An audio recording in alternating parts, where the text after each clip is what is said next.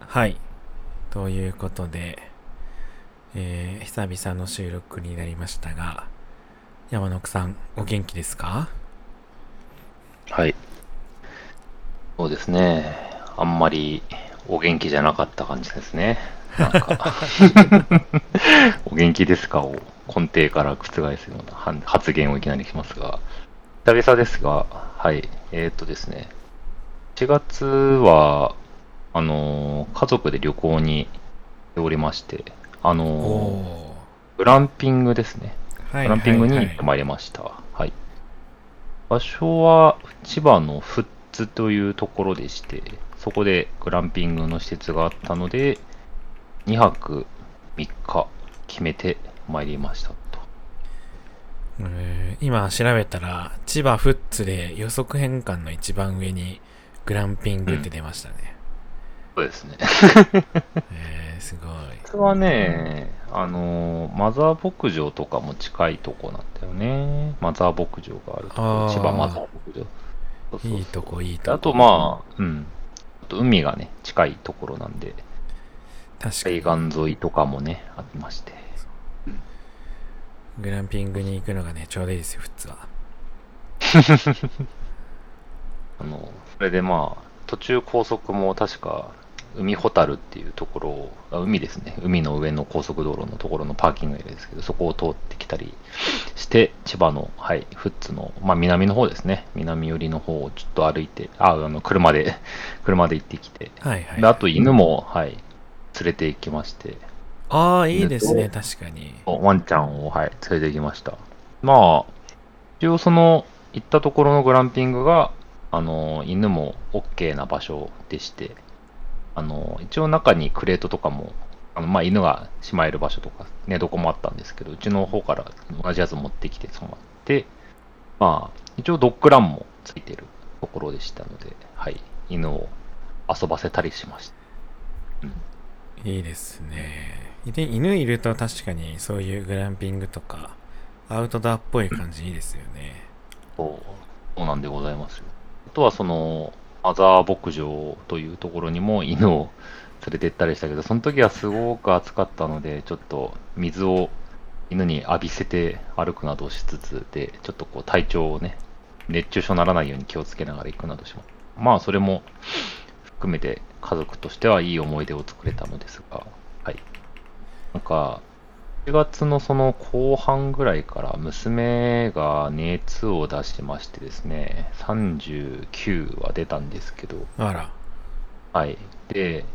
まあ、熱出るのは子供なんで、まあよくあることかなと。まあ夏風邪なり、なんかちょっと、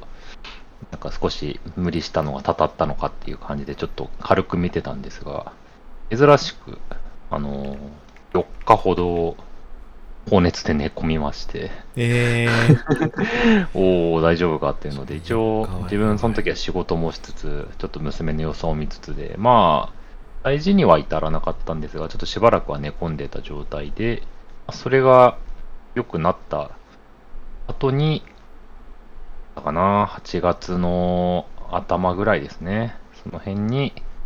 私もあの39度台の熱を叩き出しまして、3日ほど、だいぶ苦しんだなっていうのがちょっとありまして、はい、なんか、コロナのちょっと検査とかがちょっと正直できなかったので、確定ではないのですが、まあ、それに近い症状は出ており、ちょっと家で療養をしながら、はい、あの、今年の夏は、あの、家族と旅行したのと、体調不良の2点で苦しんでおり、まあ、夏ですねっていう感じのね、そうですね。そんな感じを過ごしてましたよ、なんか。うーん。両極端な感じですね。まさに。そうですね。それを、あの、家族で、あの、市民プールなどに行くなどというイベントもこなすなど、夏っぽいことは、はい、いろいろやってはいたんですが、はいはい。どうもちょっとやっぱりね、あの印象悪いことが残っちゃうと、それが頭に残ってしまうので、やはり、あの、体調は大事にしたいなと思いながらも、まあ最近流行ってますので、やっぱりいろいろどっから来るかわからんものに、あかかっちゃうのはしょうがないなと、はい、いう感じで。とね、はい。体調、体調は大事にしようねという感じで過ごしておりましたよ。体調大事。このポッドキャスト大体ね、どっちかが体調悪くなったりします。そうだね季。節ごとにねお。かしいな。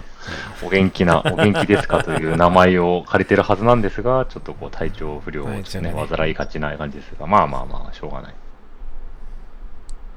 そうですね。まあ、プライベートはまあそんな感じで、ちょっといろいろありましたが、まあ一応なんとか家族はやっておりまして。あとなんかな、まあ最近の仕事の話とかだと、なんだろう。最近あれですね。あの、タスクを切ったり、あの、チームの補佐をするなど、スクラム的なことを動くな動かすなどするというので、なんかこう、なんだろう、タスクを切る人と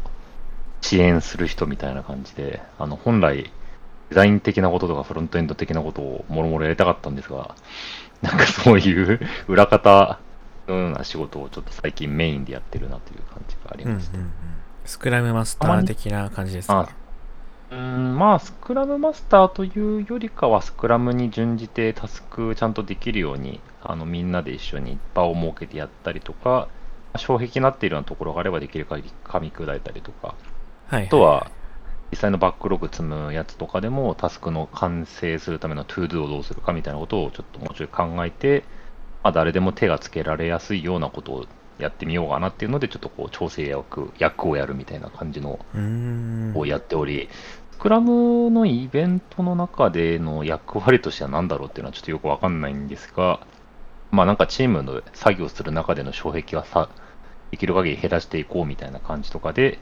あのースプリントのゴールをちゃんとみんな達成できるようなことをするっていうのをやってうんる仕事をやってる感じですね。なんか、はい。で、まあ、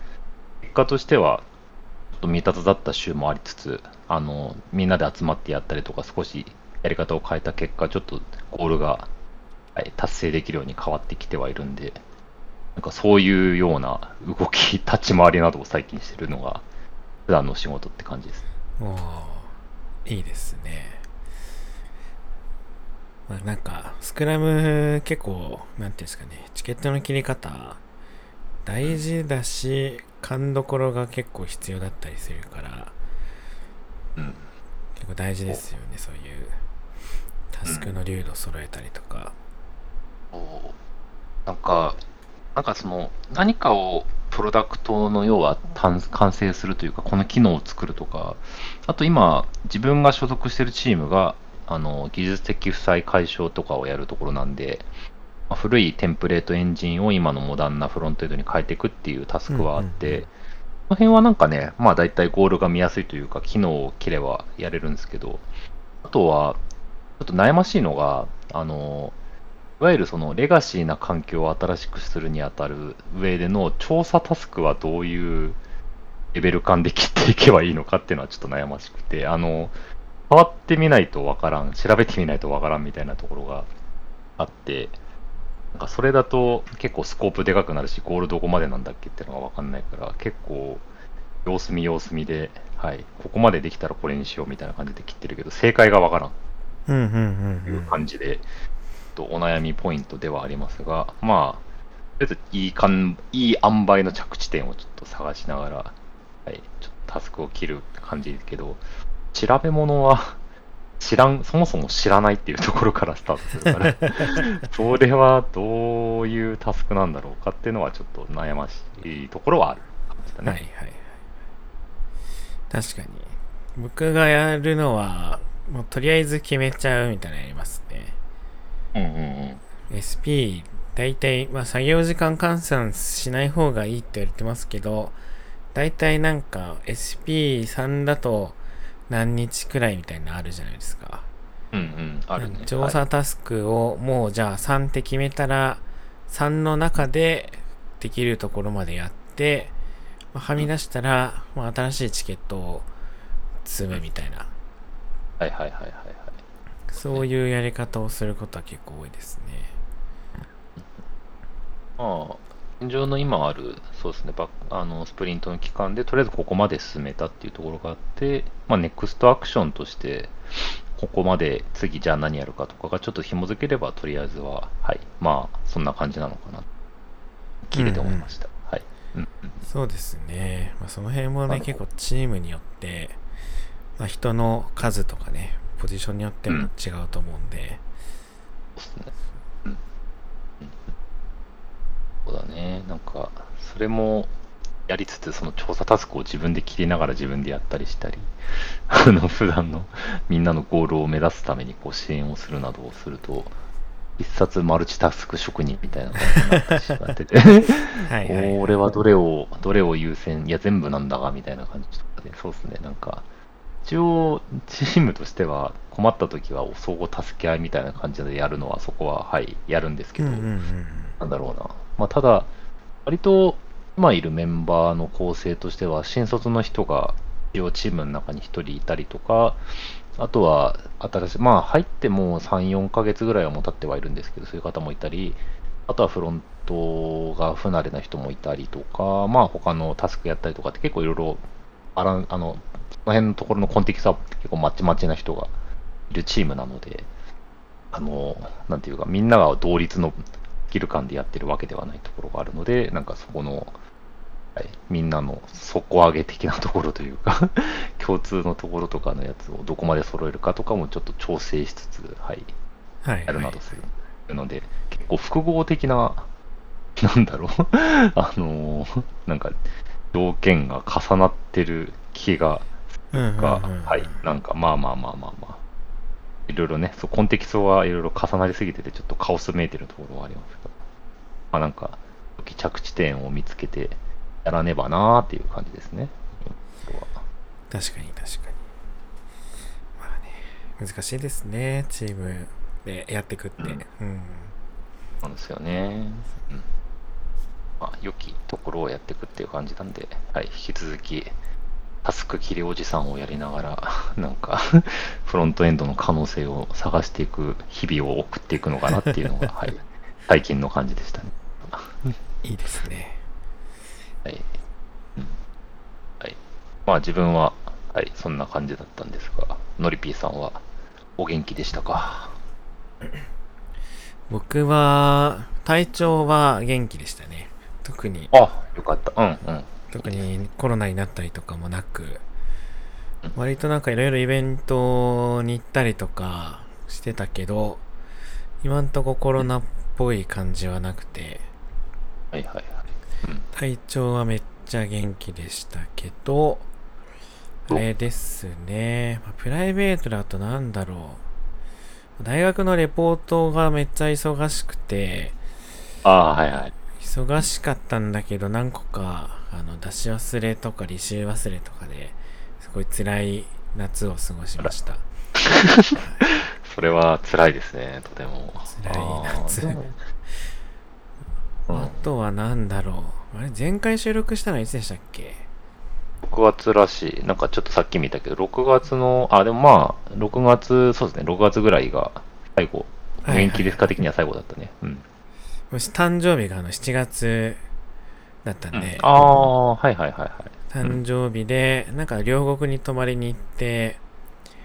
で、なんかあの、YouTube で僕がこうよく見てる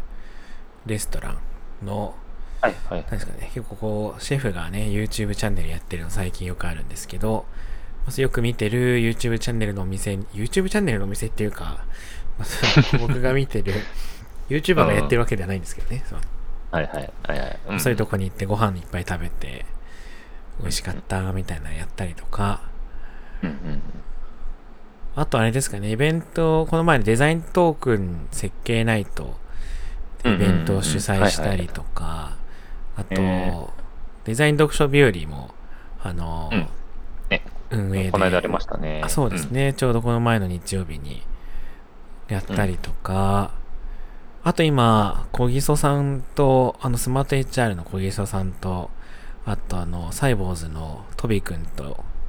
3人で、はいプロダクトデザイン勉強会的なやつを企画したりとか、うん。おー、いいですね。はい、うんうんしてて、まだリアルイベントの主催とか、まあ、参加とか結構増えてきたなっていう感じですかね。うん。まあ、コロナ、まあ収まってはないけど、まあね、規制がちょっと緩くなったので、まあやりやすくなってみんな集まってくれて、まあ昔のノリというか、勉強会で集まって、その後ちょっと飲み会行って帰るみたいな、ちょこちょこね、あって楽しいなっていう感じですかね。うんうんうん。良いですな。はい。でもリアルイベントであの会うと、お元気ですか ?FM 聞いてますっていう人たまにいらっしゃって、ありがたい。ありがとうございますって、ありがとうございます。弱小ポッドキャスト聞いていただいて、あの、そう、この前であの、ハッシュロックさんに会ったんですよ。あの、あ、ハッシュロックさん。はいはいはい、はい。エンクラフトっていう、あのうん。うんあーナレッジはいはいワはいうんーク社が主催してる勉強会で UI コンポーネントの会がこの前あって、ありましたね。はいうんうんうんピザ食べてたらなんか、あれ？って声聞いたことあります？つって、ハッシュロックさんだったんですけど、うんうんうんなんかポッドキャストを聞いてると一方的に声だけ知ってて、なんか面白い。アイコンと声だけ知ってるって言われて、すごい面白かった。なるほど。ああ、そっかそっか。声、ああ、そっか。話してて、あれ、この人もしかして、あ そうそうそうあれ？みたいな。ポッドキャストの声するな、つって。コントキャストの。なるほどね。それはなんか面白かったですね。うん。もう面白いですね。面白い。ぐらいかな。まあ、プライベートは、まあ、あとはもう最近はあれですね。もう僕あの、闘争を求め続けた結果、アーマードコア6ですね。あの、ついに。やってますか。はい、やってます。もう、3週、ね3週、ストーリー3週しまして、さすがです。はい。やってますけれども、本当にね、よかったと思って。よかった。なんか良いゲームとね、聞きますが、はい。僕はもう往年の、往年うのあの、は AC いファンなので、はいはいはいはもうちょっとね、涙がちょちょぎれる感じで、はい。い。うん。いい話だ。いい話うん。ぐらいかな、最近はもう。もう最近アーマード、あ、あとあれですね、あの、ロードバイク買いました、ロードバイク。ああ、そうだね。なんか、やってたね。そうそうあの、ツイッター、過去 X、X 過去ツイッターで見ました。ねなんかね、バイク、衝動買いで買ったっていう、すごいね、勢いもあるけど。うん。そうですね。まあ、今、8月から、ジムに通い始めてて、うんうんうんあの、なんか筋肉系 YouTuber の山沢さんっていう人がいるんですけど、その人が経営してる、まあ、ジムがあって、そこがあの月3000円で通い放題みたいな、24時間空いてて、うんうんうんうん。はいはい。そこに今通ってるんですけど、うちから電車で行かないといけなくて、24時間なのに電車で行かないといけないってなると、こう帰りがね、あのーうん結構気使っちゃって面倒じゃないですか。ああ、そうね。終はい電が。まあ、なので、まあ、なんか自転車あったら便利かなと思っ思ってというか、まあそういう口実で買ったんですけど、なるほどね。はいはいはい。まだ、あの、一回も、一回は乗ったわ。数、数回しか乗ってないですね。あの、暑すぎて、あ、まあまあまあ、それはそうだ、ね。8月暑すぎて、チャリンコ乗ったらもう、もう出来上がっちゃってるんですよね、ジムに着く頃には。汗だくで。あまあ、そりゃそうなるわな、確かに。で、あの、そう僕が行ってるジム、安い代わりにシャワールームがないんですよ。ああ、そうなんだ。はいはいはい。まあ安くて、まあコンパクトなんで、シャワールームがなくて、まあその代わり安いんですけど、うん、まあ器具は普通に全部あるんですけどね。そう。うんうんうん。なんで、もう、その、出来上がった状態でジムに着いちゃうと、もうなんか最悪っていうか、確かに。ああ、これちょっと夏はダメだわって思って、うん夏はなんで、あの、乗ってないんですけど、ローラー台を買ってあるので、部屋の中で乗ってますね。ああ、なるほどね。なんか Zwift っていうアプリがあって、それにローラーを接続すると、なんかバーチャルサイクリングみたいなのができるんですよ。ああ、そうなんだ。へえ。なので、それであのーサイクリングをね、楽しんでいたりしますが、まあそうですね、ロードバイクを買い、アーマードコア6をやり、えー、誕生日を迎え、うんジムに通い始め、そんな感じ。まあ、プライベートそんな感じですかね。はいまあこのなんか、充実した。そう。はいもしあの、リスナーの方であの、アーマードコア6やってるぞっていう方がいたら、あの、ぜひ、あの、僕に話しかけてください。あの、何かしらの、あれでね、はいあの、熱い、熱いトークをしましょあとね、アーマードコア。ねちょっと自分はね、ちょっとアーマードコアやってない人間。の のりぴーさんと話できる人をちょっと募集してます。よろしくね。う。そうですね。なるほどね。まあ仕事で言うと、うんあれかな、はいうん。何やってんだろう。うーん。何やってんの？まあ、仕事で言うと最近は僕管理画面作るマンになってるので管理画面いっぱい作ってあとデザインシステムのドキュメントのウェブサイト今作ってて、まあ今あの業務委託の人にお手伝いしていただきながら作ってもらってお手伝いっていうかまあほぼほぼその人は作ってもらってるんですけど。うん、はいはい。はい、やってますね。もともと Notion でドキュメント作ってたんですけど、うん。まあ、 Notion ってなんか URL 分かりにくいじゃないですか。これな、わかる。それ、それなんですよ。うん。なんかなんか、見つけらんねえと思って。で、なんかその わかる。うん。本当に必要なドキュメントだったら、まあ、探すんで、まあ、うんうんいいじゃないですか。まあ探すしみんなその持ってるけど、デザインシステムのドキュメントってそんな大事じゃないっていうか、なんていうんですかねみんな忘れちゃうっていうか、うん特に運用をにあんまりこう直接関わってない人だと忘れちゃうんで、うん。やっぱドキュメントサイト必要やなと思って、なるほどね。今、うんドキュメントサイトとうん、まあドキュメントの中身と、みたいなのをやったりとかうん。してますね。はい。なるほどですね。そうか、もし聞けたらでいいけど、モーション、その今のデザインシステムのオタクの方のところとかって、結構ページは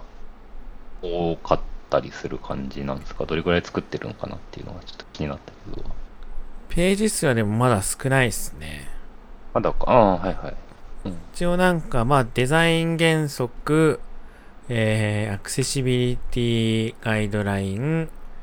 うん。あとまあトークンの詳細と、まあ、各コンポーネントの、まあ、詳細説明。くらい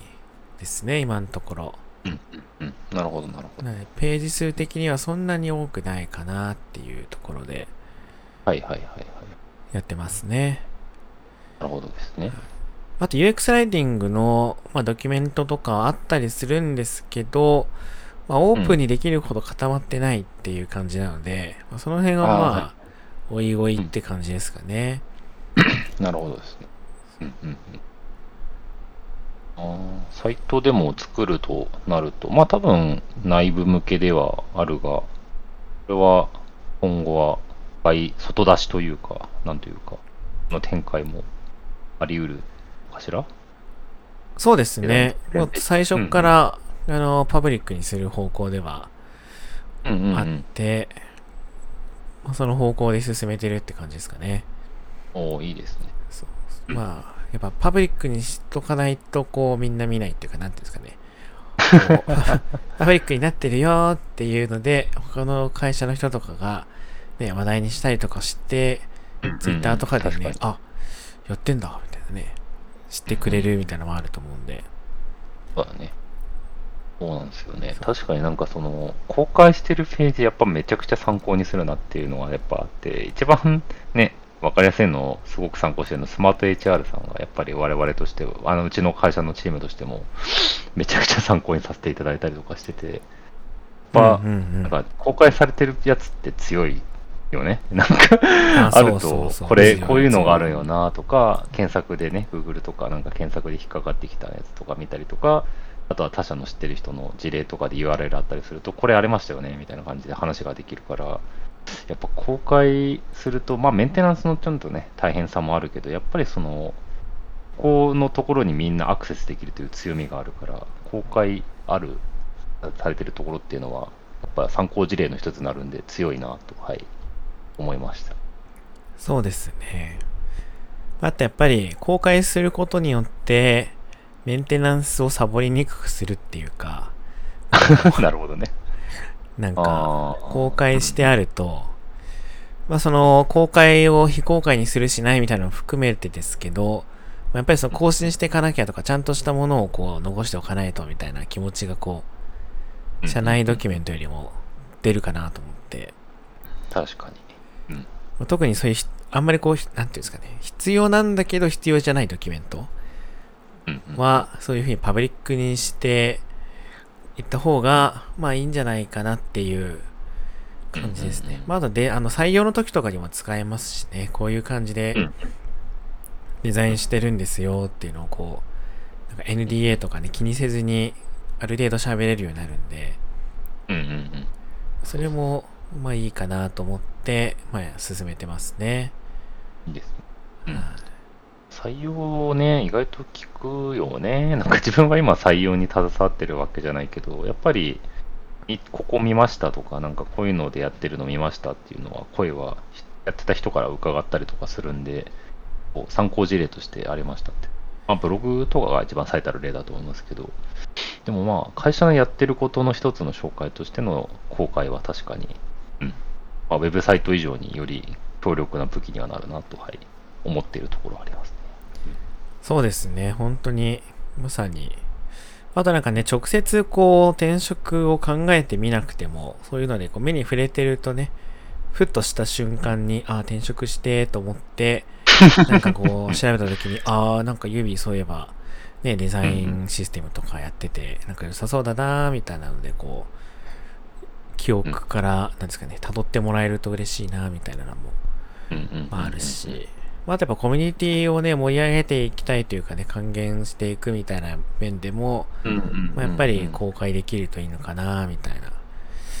確かに。うんそういう感じで今やってますね。なるほどです。はい。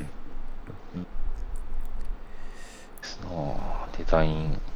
を、なんかまあ、デザインシステムもそうだし、デザイントークンの会な、行きたかったんですが、はい。叶わずというところでしたが、はいはい。あれどうでした？デザイントークン会はちょっと気にはなってたけど、あのー、オフラインイベントだったため、ちょっと、あの、ツイッターのハッシュタグをちょっと追う程度しか、ちょっと僕は、展望はあんまり見えてなかった。あの、こんな感じ。うん。はいイベントとしてはすごい楽しかったです。まあ僕は喋ってる側なんで、その参加者側の意見ではないんですけど、喋ってる側としては、まあやっぱり三者三様で、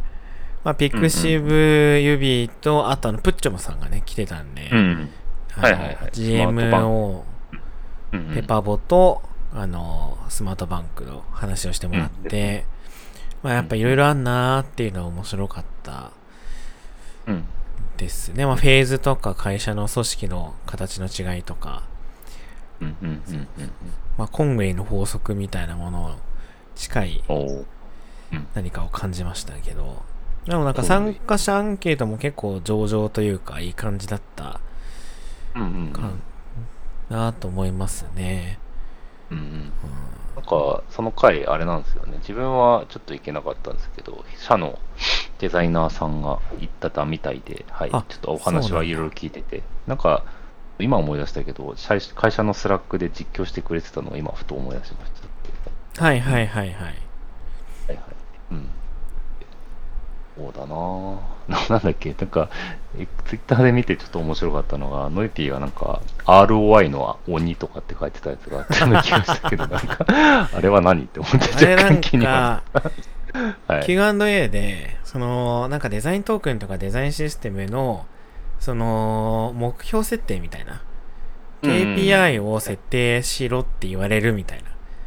で、なんかどうやってますかみたいな、あのー話が出て、まあ、うんまあ、ユービー結構ね、ROI 大好き文化なんで、なるほど。まあ、ユービーっていうかまあ、スタートアップ基本的には ROI 大好きだと思うんですけど、うん。まあまあまあ。うん。なんで、まあ、指社員として、まあ、ROI の話は答えないとなと思って、まあ答えたって感じですね。もうんう、僕がその時言ったのはもう川残用してくださいっつって。あの 強気に川残用をしろって言いました。はい。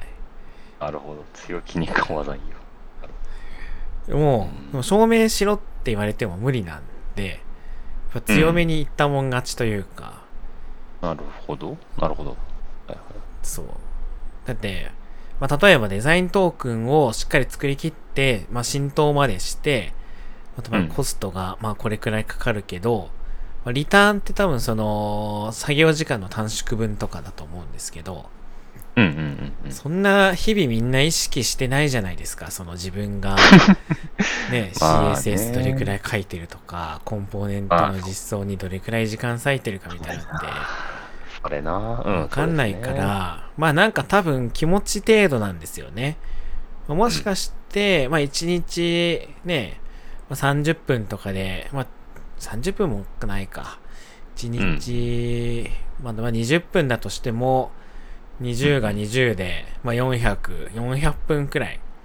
こうんう、月に節約できますってなっても、まあ、日々としてはやっぱりこう、まあ気持ち、なんか、あ、ストレスがないな、みたいな感じだと思っていて、なので、まあはい強めに川残用して、もう、うんこうですうん。言い切る。言い切って、でなんか証明してくださいって言われたら、も時は。はう、い。もうなんか諦めるっていうか、諦め そうなんだ。いやなんか諦めるというか。そのあはい。うんデザイントークンのその KPI がちゃんと達成されたかどうかをすごく細かくこう証明しなきゃいけない会社っていうのは、まあデザイントークンを整備したりとかっていうところの、まあ前段、前段階のところがちょっとこうできてないと思うんですよね。はいはいはい。だから今じゃないのかなっていう。なるほど。例えばだってコパイロットとかの導入もそうじゃないですか。GitHub コパイロットも、はいはい、ホバロットね。うんねまああれコパイロット導入したら、まあ確かに早くなるんだけど、実装は。うん。けど、その分他の仕事に割く時間が増えて、みんな多分そんなにこうなんか仕事が楽になった感じってないと思うんですよね。うん、うん。はい。まあ、もし、あったとして、まあないと仕事できんってなるけど、厳密にこうなんか何時間、それによって削減されたんで、こう、どれくらい効果が出ましたっていうのは言えないわけじゃないですか。まあ、デザイントークンと一緒で。まあ、言えなくはないけど、まあ結構難しい。で、みんな多分それをこう黙認してというか容認して、そこにうん、まあでもエンジニアの生産性やっぱ高まった方がいいから、こうコパイロットのお金を出すとか、まあ、はい。あの、ジェットブレインの、ね、エディター買ってあげるとか、そういう感じじゃないですか。はいデザイントークン整備みたいなのも同じ話だと思うんですけど、なんでそういうなんか生産性大事だよねとか、うん。開発生産性って1%でもいい、高い方がいいよねっていう、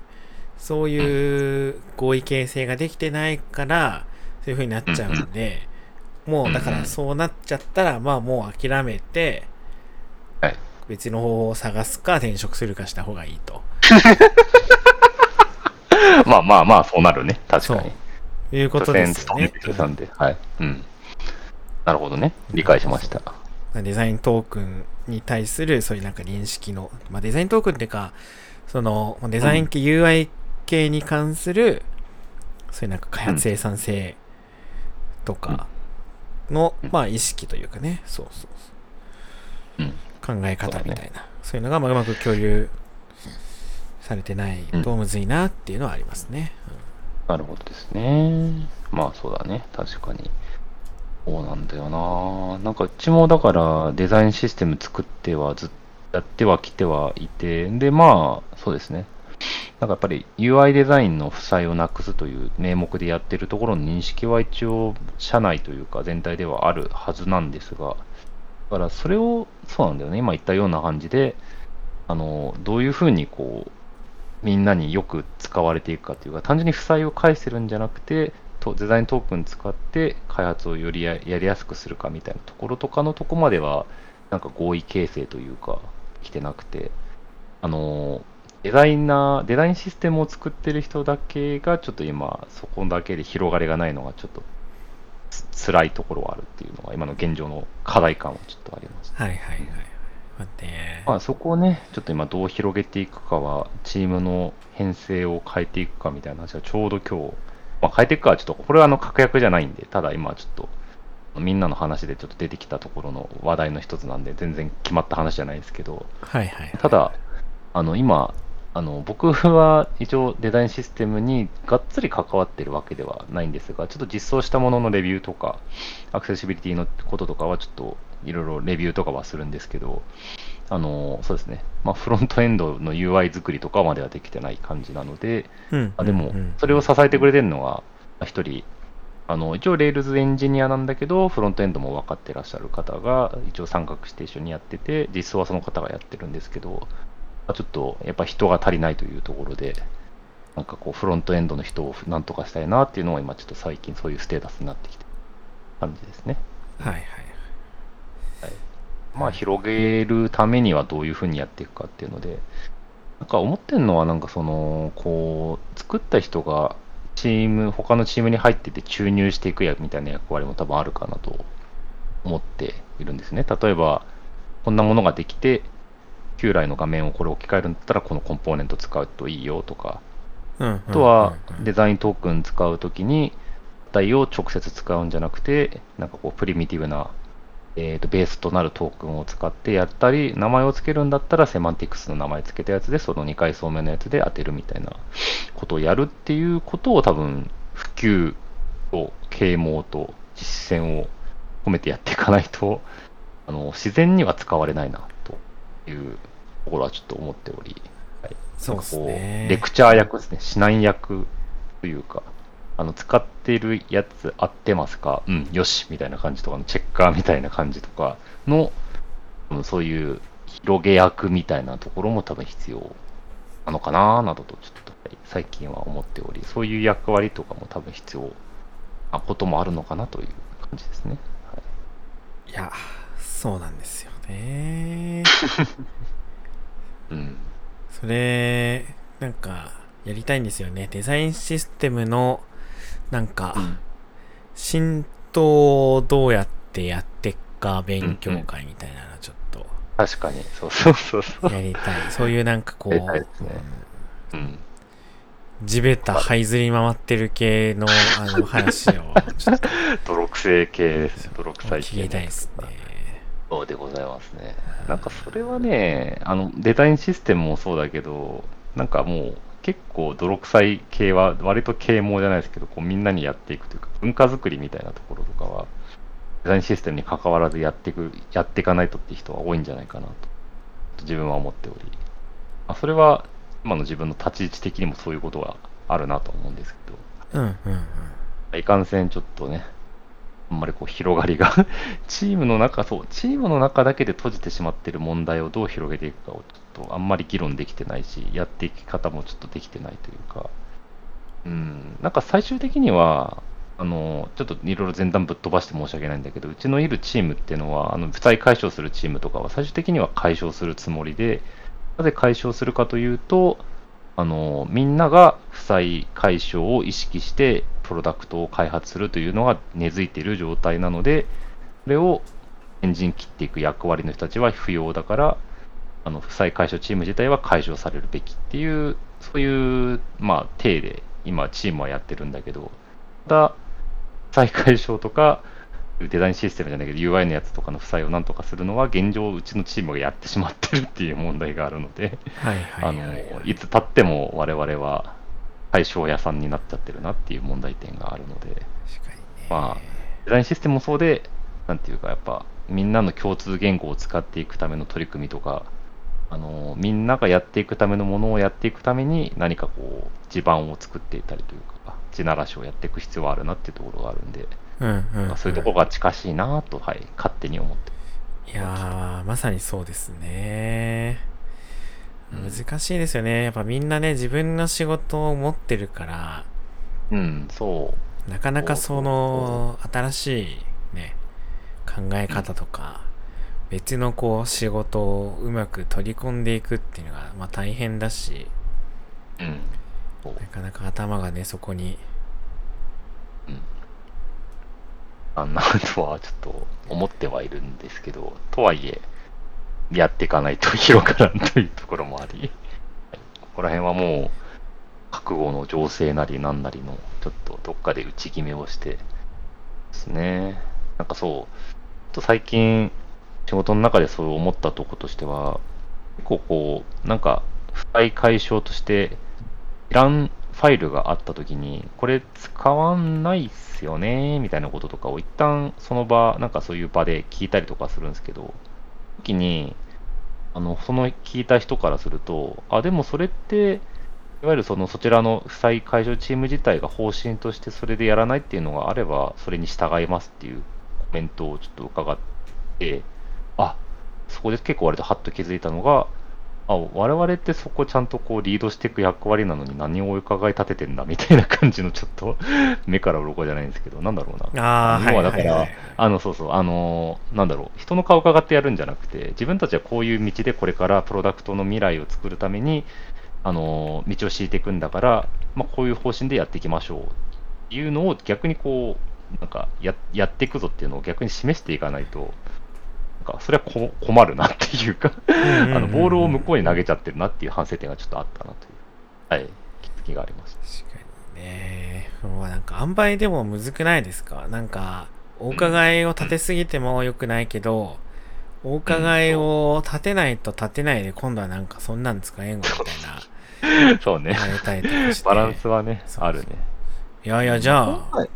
ね、なんか、やってよって言っても、いや、でもそれはそっちの仕事なんで、みたいなると結構ね。そうそうそうそう、う。ん、そうそう、あるある。難しいなと思いますね。そうですね。今回のまあ事例としては、もう本当に誰も使ってねえんじゃないかみたいなやつだったんで、まあそういうふうに切れたけど、例えば、なんでしょうね、今、うちのチームの他の人がやってるんですけど、まあ、Ruby の方というか、Rails の方とかなんですけど、あの、まあ、有名なリンターというか、ロボコップっていうのがあって、まあ、その、なんか Ruby の、まあ、その所作というか、あの、決まったコーディングルールというところを、こう、まあ、ちょっと整備していただいてるっていうのがあるんですけど、なんだっけな、一番結構最近あったナウな、あの、あったかいホットトピックとしては、ナウな Ruby は、はい、ナウ あの、なんだっけ、構文で、あの、if の、あの、そういうなんか、条件の、まあそういうの、こうやつの中に、あの、アンレスっていうやつがあるんですよね。アンレスっていうのは、いわゆる if not みたいな感じで、あの、if、ベースでいうところの if の、要はこの何かの条件が否定文で去るっていうやつを、まあ、アンレスで書いて、その条件式を書くみたいな感じのやつがあるんですけど、はいはいはい。まあまあ、それを強制するルールが、まあ、あるんですね、ロボコップの中に。で、そしたら、なんか、これをまあ、ルールとしてちょっと強制化するっていう中で、えー、とその中でちょっとコメントがあったのが、なんか自分はちょっとフロントも書いてる身なので、あの、アンレスは結構割と結構違和感があって、いつも if、あの、if の if not 構文で書いてる感じがあるから、強制されるとちょっと自分は生産性が落ちるかもみたいな話があったりして、はいはい、だから違うあの言語を使ってる人からして、両方使ってる人からすると違和感はあると。ただ、導入する人からすると結構レ Ruby とか Rails をがっつり書いてた人なんで、アンレスの方で書いた方が違和感はないみたいな感じとかもあったりしてて、まあ、要はそうですね、あの、みんな万人にとってのなんかぴったり合うルールじゃないっていうところが今、最近ホットなトピックとしてあって、じゃあどうするかっていうので、一旦そこのルールは、とりあえず、あの、なしというか、あの、いろいろアンレスで書いた方が便利な書き方もあるし、正しいこうやつとか、まあ、複雑性も減るっていうところもいろいろあったりとか、いろいろそういう議論はあったんですけど、まあ、まあ、そもそもそういう複雑な文化、あの、条件式書かないようにしようぜみたいな感じもいろいろあったりとかしてて、それは確かに。その着地点、そう、着地点ですね。その辺のいい着地点っていうところはやっぱり議論しないと、ちょっとなかなか見えないところがあるんで、うんうん、まあでも、まあそういうふうにちょっと、あの、こうコメントを出してくれたのは大変あれが高かったんで、まあそうですね、そういうところをこう発散していって、良き着地点というか、なんか、そうですね、使わないものは使わないし、ただ、みんながちょっと気になるようなところとかは、あの、良い塩梅の着地点を探して、無理にそこに強制しないみたいなこともやる必要があるなっていうのが、はい、ありまして、うん、なんかそういうところ割と、最近そういう仕事を、仕事っていうか、その業務やってて、なんかいろいろ気づきが多いところがあったんで、なんか、はい、はい、あったなっていう感じでした。まあ、確かになんか言語による文化の違いみたいな結構ありますよね。そうね。うちの会社もあの、もともと Kotlin、バックエンド Kotlin で、最近 Go と Node.js がこう、はい、変わりました、ね。混ざってきて、やっぱその lint のルールとかもまあちょっと違ったりとかね、まあ、 snake case、camel case みたいな、まあ、細かい話もあるし、うんうんうん結構、まあ、その間でどうやっていくかみたいなのは結構みんな議論してますね。うんうんうんうんまあ、僕はノードしか書かないんで、はい、うん みんなありがとうっていう気持ちで 議論見てるんですけど、出てますね。確かに。うん。そうそうそう。自分は逆に JS とかね、TS とかそう関わったりとか、スタまあ、CSS とか書く側なんで、やっぱ Ruby とかをね、Ruby をどう書くかとかは、やっぱそのメインの人たちにちょっと委ねしめてるところもあるんで、ちょっと割と自分も、はい、白側なんですが。うん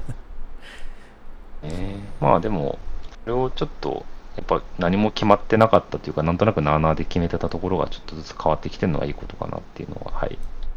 なんか、好み感ですが、そんな感じで。そうですね、うん、ルールを決めていくみたいなのは結構やっぱ大事ですよね。うん。うんうんうん。それで言うと、うちの会社も、なんかデザイナーが増えて、結構なんか、えー、うん。なんて言うんですかね。ちょっといろいろ難しいんですけど、説明するのが。だから、ユミっていう 一個の会社の中で、まあ、もともとこうなんか業務とか、まあ、分野ごとに、まあ、特化した組織を作って、組織ごとにこう目標を追いかけてやっていくみたいなのをやってたんですけど、またさ、それがこうこう、いい感じになってきたので、今度はやっぱり、こう、一個の指として、まあいろいろやっていくフェーズだよね、みたいな感じになって、こう、なんですかね。またバラバラになったものがこうまとまろうとしてるみたいなところで、まあ、デザインとかも、まあ、結構いろんな組織にデザイナーが散らばりつつも、こう、うん。統率というかね、連携してやっていかないと、みたいなので、まあ、そういう、うんうん。なんていうんですかね、おん。組織横断的なデザイン組織の構築みたいな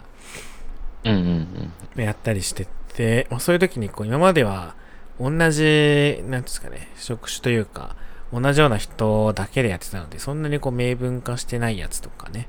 意図、うん。こう意図的にコミュニケーション取ってなかったことも、まあ、文書化したりとか、ドキュメント化したりとか、あの、コミュニケーション取って共有していくようにしないと、まあ、いけないよね、みたいなのとか、あと最近あの、グローバルの方の、あの、デザイナーの方が一人、あの、採用できて、今働いてるんですけど、もともとアメリカ住んでた方で、今、ん？来月？今月か来月日本にあの、引っ越してくるみたいなああ、はいはい。感じで、まあ、なので、まあ、US というかね、グローバルチームと、まあ、JP チームでちょっと違うは違うんだけど、まあそういう、なんていうんですかね、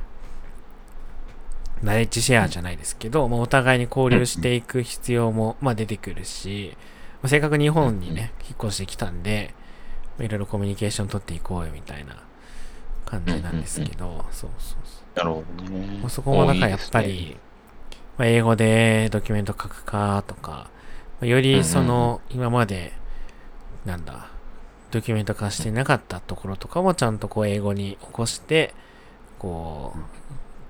シェアすることで、まあなんかこうすれ違いをなくすっていうか、そう、まあ、やっていく必要あるよねっていうのはやってますね。うんうんうんうんうん。そうそうなるほどね。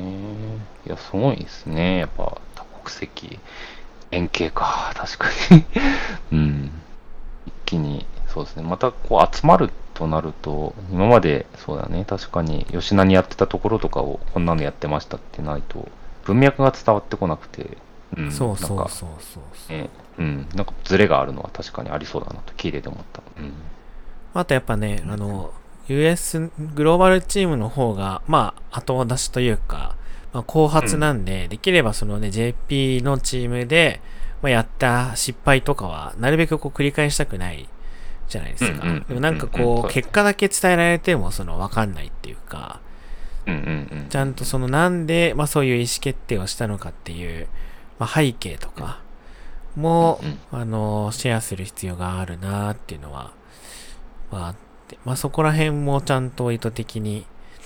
やっていかないと、ね、言語が違うと、ね、ただでさえこう、情報というかニュアンスが、こう落ちちゃうんで。まあ意図的にに頑張っうんて翻訳していくようにしないと難しいねっていうのは、いや、最近やってますね。うんうんうんうんうんまあでももうチームとかとは、なんか、共通言語としては、あの、普通に喋る言葉とか、やり取りする言葉とかは英語でやってる感じ？どうなんだろう。まあ、英語、まあ、ほぼ英語っすかね。まあでも、その人は日本に移り住んでくるんで、えー一応日本語は勉強はしてるんだけど、うんうんうんうん。なるほど。まあ、先になんかエンジニアの方で、あのー英語化、公用語を英語化するかっていう話が出てきてて、ああ、はいはいはい。うん。やっぱりその、違うプロダクトは作ってるんだけど、一番コアなところは共通で同じシステムをこう使っていたりするので、うんそこでコミュニケーションがうまく取れないと、US のあグローバルチームの、ね、要望をうまく取り入れられないとか、まあ逆にそのグローバルのナレッジを JP に活かせない、まあ、逆もしかりですけど、うんうんうんがあって、まあ、エンジニア先にこう英語化するかっていう話がまあぼちぼち出てきていてで、なるほど。まあ、そこに、まあ、デザイナーも乗っかり始めているっていう。感じですかね。なんでまだめちゃくちゃ英語使ってコミュニケーションしてるっていうよりかは、うん英語できる人があの率先してコミュニケーションしてるっていう感じではあるんですけど、今後はみんな英語ちょっと、まあ、書いたり話したりできるようになっていくといいなみたいな、なるほどね。そういう感じですね。ね。うん。よっけですな。英語。社内で英語を喋る機会とか、まずねっていう感じが、うちの事情としてはあるけど、まあまあまあ、それはしょうがないというか、昔はね、今はいるの、ちょっと今事情ちょっとわかんないですけど、いわゆる、あのーなん、何の役割の人だったかな。まあ、その、英語の、まあなんかリリースとか、なんかそういう、あと海外の新卒取るとかの話も前昔はあった時もあったとか、その辺のコミュニティとか、なんかそういう社内英語とかで、マネージャーが確か英語教育させられてた時代もなんかあったのはちょっと自分はことづてで聞いてたんだけど、まあ何かしらこう外人の、外国人の方か、外国人の方が何かしら関わっていた時期もうちにはあったが、点で最近はあんまグローバルの話とか 聞かない感じになったなと思って。えーまあそうなんですね。うん、歴史ですが、ちょっとまあ、これもちょっとことづてなんで、あのいろいろ不正時 あのあの正しい情報じゃないかもしれないけど、まあでも、そういう人がいて、なんか、あのースラックとかで、英語のなぞなぞをやるぜみたいな感じとかで、なんかこう、触れ合いチャンネルみたいなのを作ってくれてやってた時があって、かまあ、リドルっていうか、まあ、あの、なぞなぞですね、なぞなぞ。うんうんうん今週の、なんか、英語なぞなぞみたいな感じで、向こうのなぞなぞを出してくれて、で それに対して、あの、DM で分かったら DM で英語で答えて、間違ってたらダメ、違うよ、みたいな感じのとかでヒントもらったりとかするっていうので、はい、そういう、なんか懐かしいことをやってたなと今、ふと思い出したんですが。まあ、でも、うちは英語を社内で使うことはまずないなーって、はい、ちょっと聞いてて、今思ってたんで、機会があるのはいいなという話ですね。はい。まあ確かにね、会社によって、なんかこう人員構成によってね、全然必要度が違うんで、そうそうそう。そう。そう。もう僕、前職英語使ってましたけど、あまあ確かに、前職でもそんなにめちゃくちゃ英語いっぱい喋ってたって感じでもないんですけど、ああ、そうなんだ。うん。まあ、日本人多かったですからね。うん。うん。うん。日本語喋る人が、まあ、前職が結構いっぱいいたんで、それにこう、甘んじていたっていうところは、まあありますが、まあまあまあ、使えるものはね。はいはい。まあでも、やっぱ忘れちゃいますね。使わないと。うんですよね。それはそうだ。確かにな最近、またぼちぼち、英語のポッドキャスト聞いたりとかしてるんですけど、やっぱり、なんか、ねうんうんわかんねえって わかんねえってまあ、そうやね。せやな。なるなって思いました、思いましたね。うん。えそうだね。やらんと、やらんと覚えんないよね、やっぱね。やらんと覚えないし、まあ、あとやっぱこう、どんだけ勉強してもスラングは、やっぱスッと入ってこないですね。うんうんうんうんうん。そこね。前職の時もやっぱり一番大変だったのがそういう日常会話うん。してる時に、まあ、シンガポールの会社だったんで、シンガポール系のスラング使ったりとか、ちょっとね、あったりとかしてて、そこの理解とかが、ね、しかもスラングってそんななんかこう、まあ日本語もそうですけど、そんなになんかカチッと決まってないじゃないですか。まあ、そうだね。そうだ。うん。移り変わるものというか、あといろんなこううん。文化がね、ミックスされてて、シンガポールだとやっぱ中国語話者の方が多いんで、こう中国語っぽい、こう英語みたいなのがうん。あったりとか、なるほどね。なんで、うん。まあそういうのもむずいしね、なんか、文化的なこう、バックグラウンドがないと、なんかふって入れた時に、シュッと入ってこないんで、そこがね、やっぱ大変、なるほどね。大変だなって思いますね。でも、やっぱそこのなんか日常会話で、こうスラング混じりの会話ができるかどうかって結構こうチームで働いてる上では大事だと思うんですよね。そうだね。なるほどね。日本人同士でもあるじゃないですか。やっぱりこあらめちゃくちゃ仲良くなくてもいいと思うんですけど、まあ、ある程度その冗談言ったりとか、なんかね、そういう軽い雰囲気でココミュニケーション取れることって大事だと思うので、いや、そううん。わかる。なんで、そうだな。そう、それが英語だと、こう、ぐっと難しくなるんで、うん。難しいなーって思ってますね。なんか今の聞いてて確かにふとと思ったのが、だから、いわゆる硬い言葉でコミュニケーションする。例えば、お疲れ。まあ、お疲れ様ですぐらいは別にそのあれですけど、まあ、要は、私はこのように考えていますとか、なんか、ちょっと硬い文章によって、ちょっとこう、この人怒ってんじゃないかなみたいな感じのニュアンスとかはよく感じがちだけど、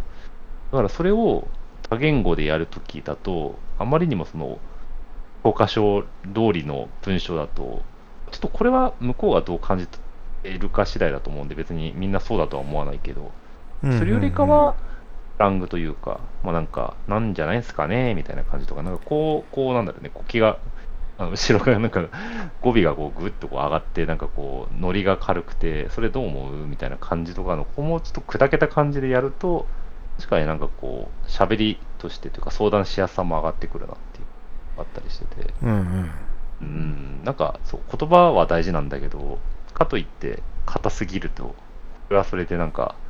別に AI の方が柔らかいんじゃない？みたいな感じのこともあるかもしれないから、そう、それ、それよりだったらやっぱらしさを出すためにも、その文化の言葉を知るっていうのが大事なのかなって、今ちょっと聞いててふと、はい、思いましたね。そうですね。そう。まあ、そういうのも結構、こう、多国籍なチームで働くとね、難しいなってうん。思いますね。まあ楽しいところでもあるんですけどね。そういう文化が違う人と喋るっていうのは、いいですね。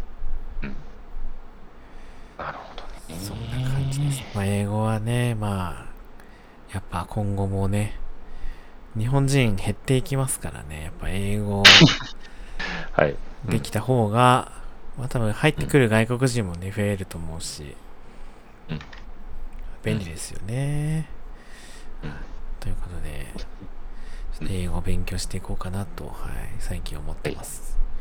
やっていきましょう。という感じで、うん今回の収録ははい。終わりましょうかね。はい。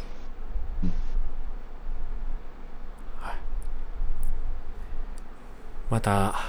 もうちょっと3ヶ月ぐらい間空いちゃいましたけど、すみません。ね。あげましたね。ちょはい。っとね、3ヶ月も空いてないか。まあでも、2ヶ月ちょいぐらいはね。2ヶ月ぐらいだね。うん、2ヶ月ぐらいちょっと空きましたね。はい。空いちゃったんで、また、まあ、来月ね、10月とかに、僕は、僕、来週、再来週、あの、福岡に行くんで、ちょっと次回は、ああ、うんちょっとそういう福岡の話とかも、ぜひできればと思いますので、うんうん。はい。よろしくお願いします。あと、その小木蔵さんとのはい。勉強会の募集も多分近々楽しみです。始まるので、まあ、それもオフラインイベントだと思うので、まあ、皆さんなんか、あの、タイミングが合えばうん、遊びに来てください。そうですね。自分はなんかイベントごとではないんですが、あの、なんだっけ、あ、そう、あの、10月の28だっけ？ユーフェスに、はい、この度出させていただくことに、あの、出ることになりまして、はい、今は確かちょうど、セッション情報とかで私の、はい、プロフィールとかが出てはいると思うんで、まあ、あのどっかで載っけようかなと思うんですけど、はい、それに向けて、徐々に発表原稿をまとめたり するなどしていくなど、ちょっと進捗をまた共有できればっていうのと、あと実はちょっと某あの本、今ちょっと知り合いの方が、ツイッターのフォロワーの方が本を書いておりましてですね、はいはいはいはい。とありがたいことに、あの、査読いただけますかという感じで声をかけていおただきまして、はい。で、まあ、そうですね、まあ、一応、ツイッターの感じで、まあ、ちょっと今、ここどこまで言っていいかは自分は分かんないで、あえて言いませんけど、まあ、多分ノリピーも知ってる方だし、まあ、あと、その、あの、レビュアーの方とかも結構見知った方たちが多くて、おなんかこの中に入れてもらってありがたいなってことで、まあ、ちょっと少し、あの、時間は短いところはあるんですが、ちょっと良い本にができるように、はい、レビューをやるなどして、はい、進めてますんで、またちょっとその辺の情報とかもしてたら、共有させていただければかなと、はい、思っております。いいですね。あ、僕もあの、ビューフェス、全然ビュー触ってないんですけど、あの、モデレーター枠として、あの、パネルディスカッションに、そうね、あのーパネルディスカッションね、をちょっとやるっていう感じで、はい、やりまして、まだ、